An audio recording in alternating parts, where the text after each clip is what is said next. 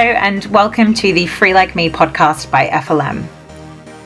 This podcast aims to help people like you navigate the world of financial planning. We'll be delving into things that we and our clients care about, talking about hot topics, and inviting you to get to know our team a little bit better.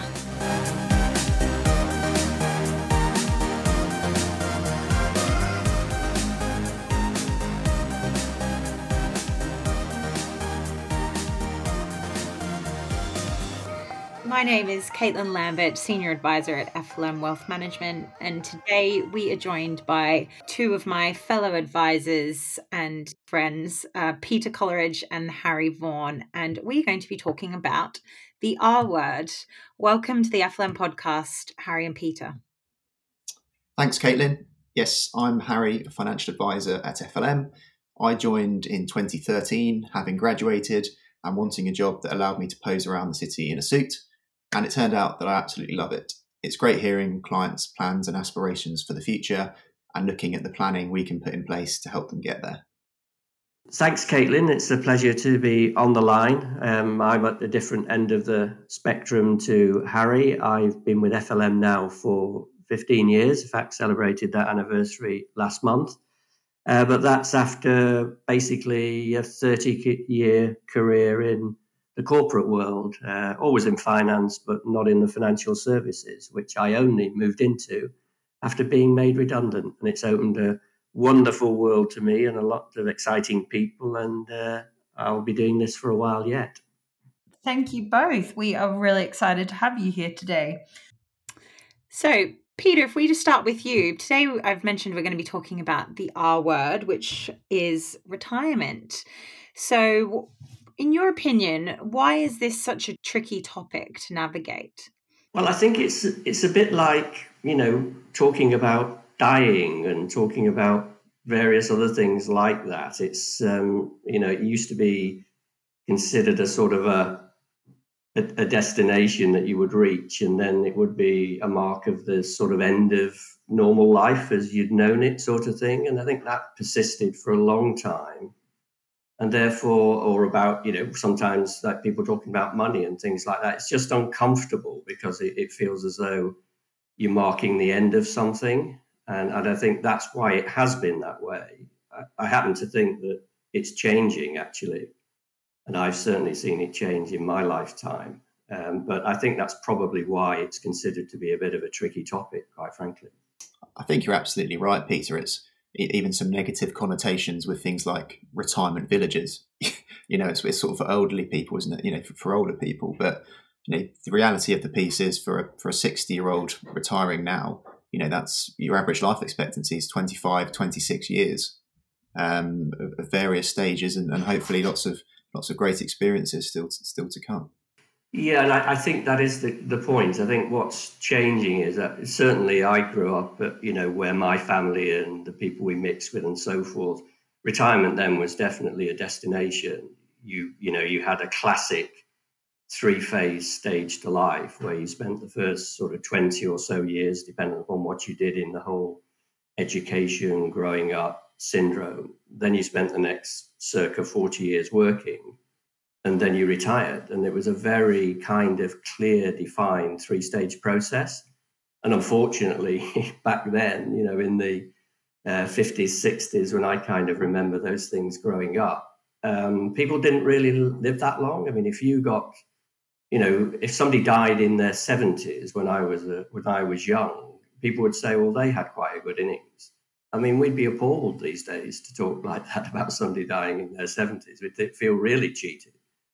And I think um, once you move away from that kind of feeling that it's some kind of cliff edge that you reach where everything changes and start to see it now in the context of actually a lot of people now on the planet are going to live to 100 or more. So the lifespans you know too long to have a three phase approach. You've you've really got to look at it as multi phases throughout your life. And you know all of those we've all heard about the 100 year life and the books written about it, where it talks about having multi careers and everything else. And I think that is changing people's perception of it. And uh, they're seeing it more now as a just another phase of life to be enjoyed like the other phases of life, not some kind of you know, end of term kind of uh, dreary existence.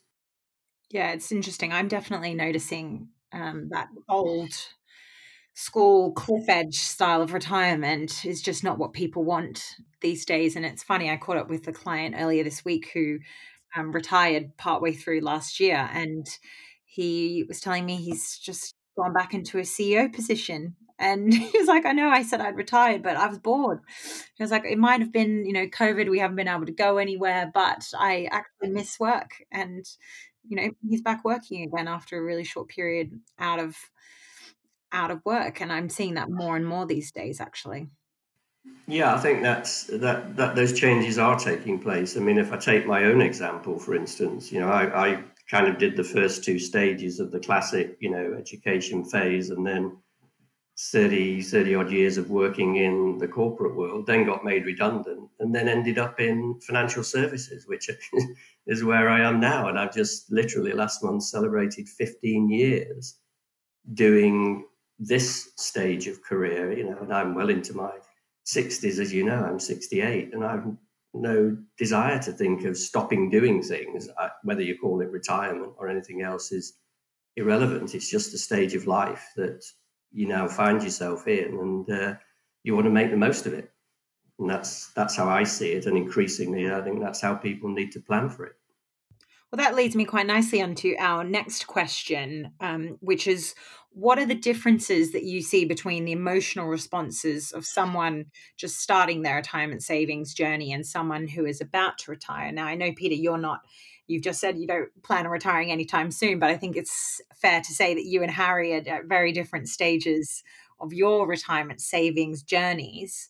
So, um, Harry, be good to hear from you as to what you think those key differences are. Mm-hmm. Yeah, and uh, as someone in their thirties, right now retirement seems a bit of a way off, um, and some days it can seem so far off that you almost question, you know, whether you'll ever get there, um, and you know how doing you know, a tiny thing now will make any difference, you know, in that in that long run. Um, I mean, the flip side of that is I I really enjoy my job, but I still don't actually plan on doing it until the day I keel over. Um, so it's important to be to me to be building an idea and almost imagining, I suppose, what I would be doing if I didn't have to work um, in terms of you know, what the lifestyle would look like, travel, hobbies. You know, people talk about building bucket lists, um, and that sort of helped me to change that uh, emotion a little bit from being overawed and a bit daunted by the concept of having to build up a huge pot of money to actually getting a bit excited about building something to look forward to. Yeah, I think also when you can really visualize and start to properly think about what the that journey might look like, it also makes it um, more palatable when you are putting away some savings for the very long term, uh, rather than just thinking, "and I'm putting this money away. I'm not going to see it for the next thirty years." That can feel a little bit um, daunting. Whereas when you've really thought about what does that actually mean for my future, it it definitely helps with that process. Do you want to add anything, Peter? Um, no, well, I think in I think in terms of the uh, the other end of the telescope, where you know you people are at the stage of uh, retirement, I think the emotions are are quite different there, and it's a it's it's a bit like happens when you get any big events anywhere in your life. You kind of uh, suddenly acquire these anxieties at that particular stage of life where the structures, the norms that have been around you for you know many many years. In most instances, all of a sudden, they're not going to be around you anymore. And it's not just the financial side of the equation that you know you don't you're not necessarily having you know the regular income drop through your bank account every month. It's also many more facets. You know, you, you, people derive a lot of their you know the the view of themselves from what they do. You know how many times you have a conversation the first thing people ask is what do you do? You know kind of thing and it almost defines you. And when you're at that point where those things are changing it worries you and you're anxious you know not only of well have i got enough income you know to do the things i want in retirement but actually what am i going to do now? You know because we are as we said before, uh, in terms of uh, time spans now. I mean, I'm 68. I would be really feel cheated if I don't get to, you know, the other side of 90. Well, that's 20 odd years away. So no way, you know, do you, you kind of want to feel as though you're anonymous in those times. You want to get on with life. Um, so there are these anxieties that then that come up, and that's why it's wrong to think that you've reached somewhere where the rest of your life is then defined by just uh, one particular uh, set of structures. You know, you want to be in a position where you're still planning for the next 20 years, which will be different phases. I mean, I often talk to my clients about this phase of life being a three phase uh, stage of uh, phase, uh, where it's, I call it the, the go go years, the go slow years, and the no go years. So, in those, that first time after you've stopped having to, you know, be nine to five in an office somewhere in some very uh, taxing structure, you've still got loads of energy, and you know more of us are healthy and got loads of mojo and and get up and go. And you want to get up and go. You've got the time to do it, and you want to have the flexibility financially to be able to do it at that stage. There will naturally come a point, and it'll be different for all of us exactly when that point comes when you know nature does take over a bit or even your view of things takes over a bit and you might not wanting to be doing quite so many long haul trips or you know sort of uh, climbing the grand canyon or whatever it is you choose to do. And therefore that next kind of go slow phase will be different. And actually therefore also the spending and uh, requirements for income will be different to that phase. And then the place you really don't really want to go if any of us can avoid it is you know the, the point where you're you know you, you are not able to do very much at all and life becomes a lot less fruitful. Uh, i tell my sons all the time that they can let the handbrake off my mobility scooter when i get to that stage because i have no desire to go to that point. But if i have to the planning is in place where that will that will you know be accommodated and can be accommodated so when you look at something that's that kind of framework, it just means you've got to do what you've needed to do earlier in life and, and plan of how you're going to go through that to maximize really what you get out of that phase, which is a great phase. You've got more flexibility, less hang-ups about yourself and all other things that you have throughout your life, you know, and uh, uh, you know, you want to enjoy it. So plan for it.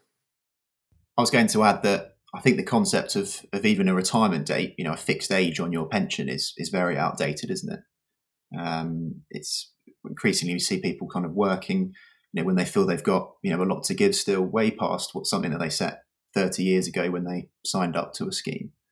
Um, I think the people that I look at that have the, the best retirements and something to aspire to, you know, client wise and and other connections, it's it's those that can work on their own terms, sort of as and when which is my understanding of what you do, Peter, isn't it?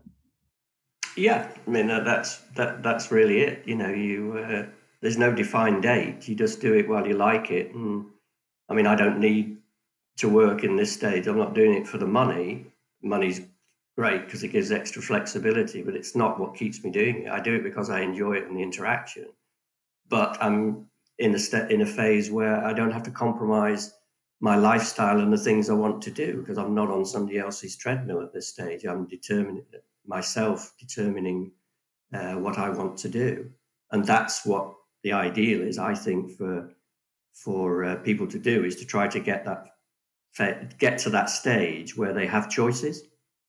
I think rather than think about it now as an age or a particular threshold or whatever, I think it's if you look at it more on um, having choices of what you want to do. Now that can be that could be anywhere. It could be in your forties or your fifties. Doesn't have to be your sixties, and it can certainly be in your seventies. I mean, that's where I'm heading for.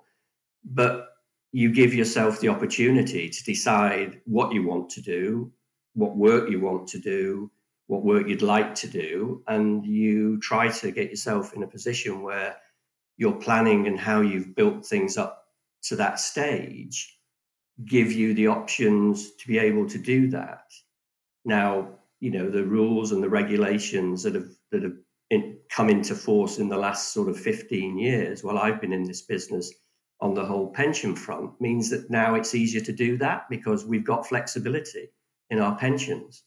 15 years ago, the real only option for most people was to buy an annuity if you didn't have a company sponsored defined benefit scheme, the gold plated pensions that we talk about, which fortunately I have as well.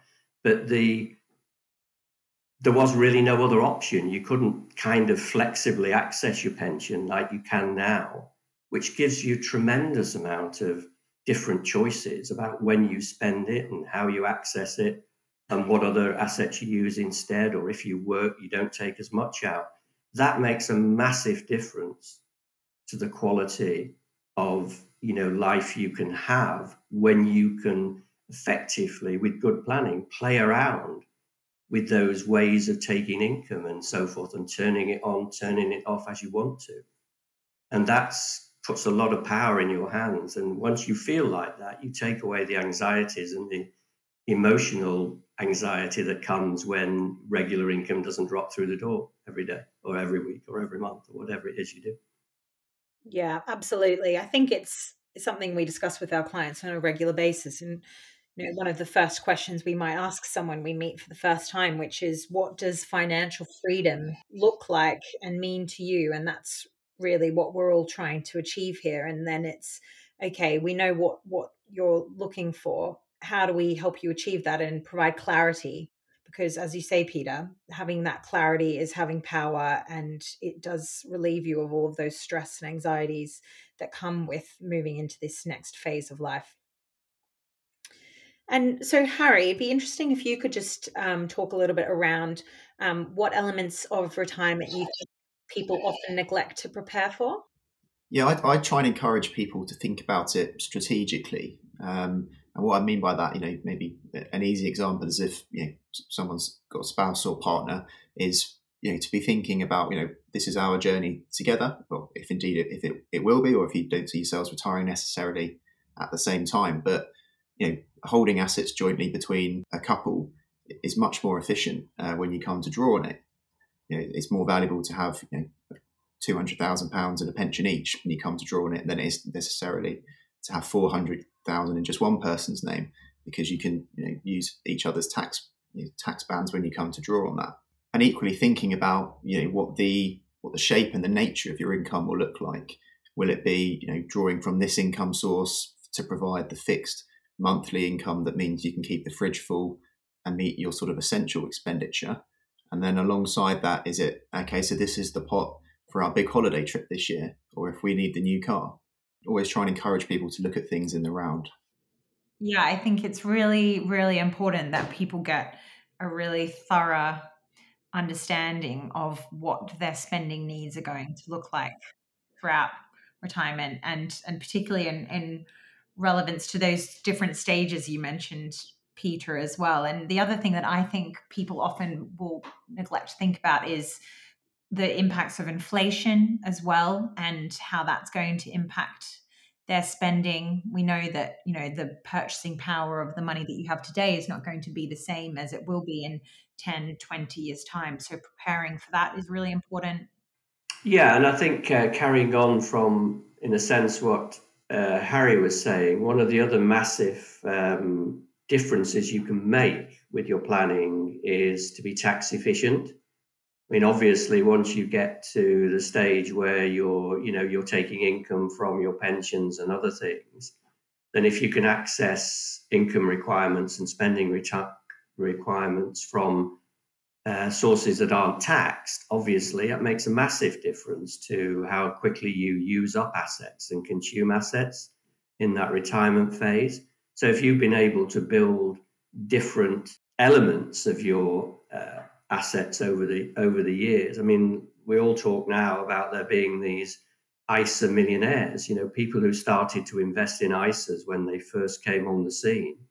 Now, after having, you know, maximized their ISAs over the years, uh, there are quite a number of people out there in those later stages who've got substantial sums in there. Well, you know, if you need five thousand pounds a month and it's coming out of an untaxed source, then you need sixty thousand pounds a year. You know, if you if it's coming out of a source where you're taxed at forty percent, you need hundred thousand pounds a year to give you the same spending.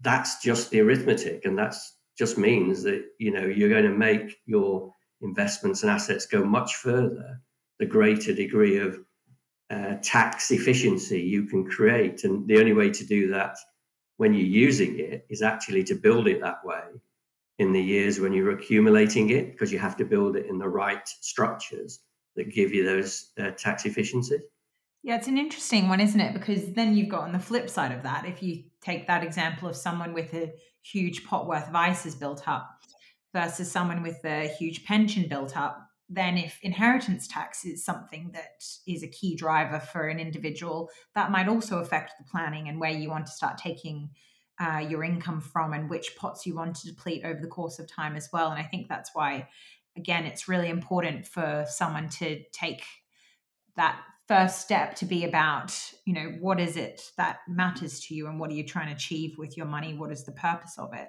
so that you can then formulate that retirement plan around that which actually leads me again onto my next question um, which is what what part do you think that an advisor can play in helping clients prepare for retirement that some people might not realize well, I think eh, obviously the nature of our role, we've seen and advised people on a lot of retirements, right? Whereas obviously people who really only have their own and maybe you know their own parents to reference. So hopefully, you know, we could be a sort of a safe pair of hands and provide some experience in in some of the levers that we can pull for people. You know, where as the world around us changes. Look at the last twelve months, for example. People's retirement spending plans probably taken well have changed. I'd imagine if it was certainly if it was to do with travel. So obviously not drawing that income from that investment that was planned for that big trip last year. Um, you know, it's just one example. Maybe not taking an inflation-linked income this year uh, because you know, discretionary spending's been a bit reduced. Um, you know, hopefully, as an advisor, we can be sort of a sounding board and, and guiding people through those decisions, and equally avoiding costly mistakes. Yeah, and I think it goes also right the way back to the start. I mean, as you said before, Harry, you know, you're at the other end of the spectrum. Sometimes when you're in your, you know, late 20s and 30s, the last thing you're thinking about is something that's going to be happening, you know, in 40 years' time. But kind of emphasizing, and part of our role is to emphasize that whatever it is you can do at any stage in life, the sheer, you know, impact of compounding growth over the years. If you miss out on that, then you know that you're missing a big trick in terms of of shaping things for to have those choices later in life because it's so much more difficult to catch up. Even when you've got the larger incomes or salaries that you expect to get in your career then trying to make up the lost ground is really really difficult. So that's again where you know we can help. I mean, I I so often talk to my clients about setting up foundation pensions for their, in many cases, their grandchildren, not their children, because I know the impact of that sort of thing. When you know it doesn't seem like a huge amount of money at the time, but when it's going to be left to grow for at least forty odd years before they're even allowed to touch it, even a relatively minor amount of money, you know, 50, 60, 70,000 pounds over the first 15, 16 years of life can turn into a pension pot that's getting close to a million pounds by the time you get into your 60s. Now, million pounds in, you know, 56 years time won't buy you what it will today, but if it bought you a half or a quarter of that, that would be incredible. Yeah, definitely. I think I think also that it comes back down to what we can help do is really look to the future and help clients see what their future might look like mapped out. And I know we've got lots of different tools and software that we can use. And it is, you know, particularly with the younger clients, by showing them what the impact of the little savings that they can do today and and how that is affected by compound growth over the long term to say you know this might seem like a really long way off but if that means you can retire 5 years early how does that make you feel and therefore you know you're going to miss out on a few things you know here and there and you know you're going to have to come into some better savings habits and maybe perhaps you know make some lifestyle tweaks in the early years but if that's going to have a really significant impact long term i think a lot of people it does help them wrap their heads heads around why they would be doing things and i think it's interesting what you said there Kate, about the, the the lifestyle in the here and now so i think an absolutely classic one we see, isn't it? When someone's annual bonus comes around, and you know, super exciting, and obviously you know, we are humans. We appreciate they might have earmarked some of that for, for some nice spending, but it's just sort of showing people that you know, actually, if you deferred that like that thirty grand bonus every year into your pension and benefited from hundred percent of it in the pot rather than it sort of you know going through payroll, this is the difference that will make you know bringing your retirement um, date earlier or you know really more income in the future. Just picking up from um, what Harry was saying about you know then you were saying about the planning for the future, and then when you get to the stage where you know you're in this different life that you're now leading with more flexibility it's just taking that hard look at your expenditure requirements and thinking about it simplistically. I, it, it never ceases to amaze me that so often people don't do this and they know that you know the money comes in every week from their salaries and things. They spend what they spend and they can't tell you what they spend it on but of course when you're in that stage where things have changed and you don't you won't spend money in the same way and you probably won't have income to the same extent but you can quite easily see by listing it all everything you spend your money on and then just look at whether you'll still spend that you know in another few years time or will you spend that for the rest of your life? You can categorize your spending. So when we do the modeling that caitlin talked about which is is really helpful when you can see this visually you don't just assume that you will spend the same money for the rest of your life you know that's a simplistic way of looking at it it doesn't work like that you will spend it on different things and at different stages. And you, if you can see that presented to you visually, and picking up on one of the things Caitlin mentioned earlier, you know, planning for the things that sometimes you forget about. You know, you, you yes, you're going to have, you know, if you've got children, you're probably going to be paying something towards weddings and all sorts of things and various times in your life or that big anniversary you want to celebrate. So plug those in and then you can plan around that and you can see you know how that impacts and where that will come from and so on and so forth. And you don't get as many surprises. There'll always be things that don't work exactly according to plan but that's life. But if you can really have most of the things you can certainly um, identify on your list whether it's the fact you'll change your car i mean let's not kid ourselves just because you're in that phase of life doesn't mean mean you won't need to change your car every now and again. Might not be quite as often, but you will. So put it in, plan it, and see how that's going to be afforded. Yeah, it's it's quite an interesting one, isn't it? Because you, you think on one end of the spectrum, you know, clients tend to uh, stop traveling as much, you know, once they hit a certain point.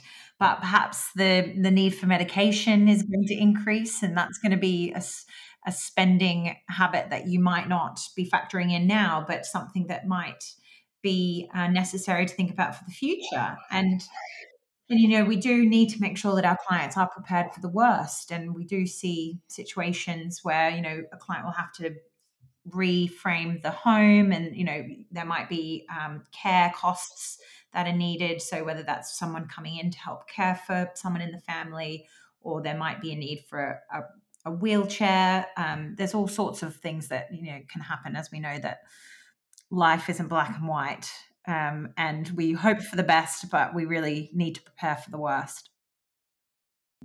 I'm a big advocate of the idea of, of having a retirement mentor, which is sort of someone's retirement that you look at and aspire to, which again is perhaps a little easier for us, you know, advising clients and seeing who's absolutely living the dream um, in retirement. You know, it could be someone in your family, a former colleague, or or even a neighbour, someone you sort of literally look over the fence and think, well, they've got it pretty good in, in retirement. They've, they've got it pretty cushy. And so, what do I need to be doing to build that lifestyle for myself? I think that's a I think that's a good way of, of looking at it because we all find it easier to visualize things in that way when we can see something rather than it being a bit less tangible. And that's a great way of looking at it. You know, look at somebody uh, what they whatever they did worked you know kind of pick up any clues and cues from what they did but the main thing is it's it's it's getting people to frame their retirement in a way of what they want it to look like which caitlin mentioned before and that's the hugely important thing once you start to buy in emotionally to a picture of how life can be then you start acting in a way that is consistent with that in terms of planning and other things. And that happens so many times in life So why should it be any different with envisaging what your retirement can look like and then buying into that and operating accordingly? Peter, is that your agreement to being my retirement mentor then? I'd be happy to be your retirement mentor, Harry. We, we can go along to Old Trafford and um, and uh, share each other's uh, views on the game and other things. Excellent. I, I called one of my clients on Monday afternoon actually, and it was probably around 2 p.m. And the the pubs had just opened here in the UK, and he had had many a beer and I thought actually that's quite a nice life, isn't it? Being able to to hit the pubs the day they open and have a PM. Maybe he should be my retirement mentor then. Yeah. I think in a way, if you think about it, we can almost be help that mentoring process with our clients because that's in a little bit about what we do as advisors. It's not so much that we're a shining light of of, uh, of anything in particular. But what we do is we've got the experience and, and encounters with, with people around the place to be able to give those cues to our clients of how they can shape that. And that's what a mentor does, doesn't it? So we can aid that process as well, which I think is a big, big part of being a good advisor. Absolutely. It's a really, really important point, Peter. So, if there was one piece of advice you would each give for someone getting ready for retirement, what would it be? Should we start with you, Harry? Yeah. Shall I take this from a perspective of someone sort of in their 30s? I think it's, as I say, it does seem a long way off, but if you set yourself targets along the way, um, it might be, you know, just easier to break things down that way. I think, you know, typically, you know, people's first financial goal or, or priority is obviously to get on the housing ladder and even personally, I found it easier when we were saving for a deposit because I knew I put X amount away each month and topped it up along the way. That would equal X amount, which would let me go and you know, buy a house. You know, same really goes for pensions and other investments. You know, set yourself annual targets of what you want to have built up, and, and check in on that. You know, on each on each anniversary. Brilliant just carrying on the continuum that Harry has started there, clearly, when you get to the phase of actually using that uh, flexibility that you've created, you'll, you'll only have done that successfully if you've planned throughout your life, like Harry has said. And that's it. Therefore, it's important to engage with thinking about the very long term as well as the very, very important living life for today and everything else. Otherwise, you won't be in a position to have the choices when you get to the point where you need them. But the important thing then is for people who are on the threshold, perhaps, of getting to the point of those choices, is don't forget planning got you to where you are. Don't now stop planning because you think you've reached a threshold that means you don't have to do that anymore. You've got a long life ahead of you, hopefully, as most of us have, and you certainly should be planning for. And therefore, plan for this exciting phase in a, in a diligent way, in the way you have before and make your money work harder for you be clever about when you spend it and where from etc etc and you know advisors can help you do all of that. But so my message is don't stop planning because you've got to this phase where uh, you're actually starting to enjoy the fruits of what you've planned for today. Um, if you do that and you've done the planning today one of the things you will derive from that is peace of mind. And actually having the peace of mind when you're entering this exciting phase, as I call it, because I'm in it and it's exciting, um, then that's a great attribute to have because it removes some of those anxieties that may be there if if that hasn't been the case. And peace of mind is such a good state to be in. Absolutely. There really is so much to think about when it comes to retirement. And it definitely isn't just a simple case of pension equals retirement in this day and age. Um, so I think it's been really interesting hearing from both of you today about all of the different aspects, not only from a planning perspective, but also from an emotional perspective, you know, what retirement really means to people. So thank you both so much for joining us. It's been really insightful and